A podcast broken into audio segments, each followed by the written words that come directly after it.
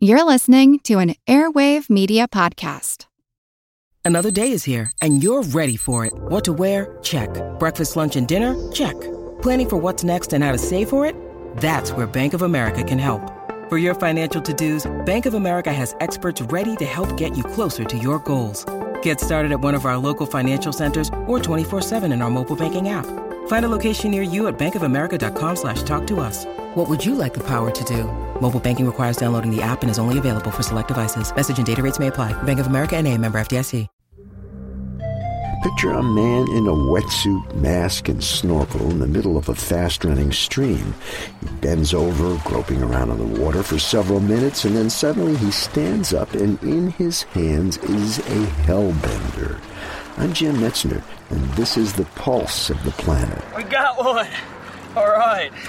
Well, today's a good day. We just looked up under a rock and found the largest salamander in North America. This is the eastern hellbender.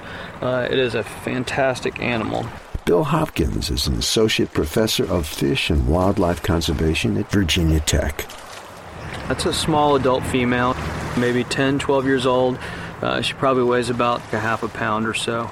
Maybe a little over a foot long, but they'll actually grow up to a couple feet in length and get much, much fatter than this. So you can get an individual that's three or four times this size around. So, real big, heavy bodied animal.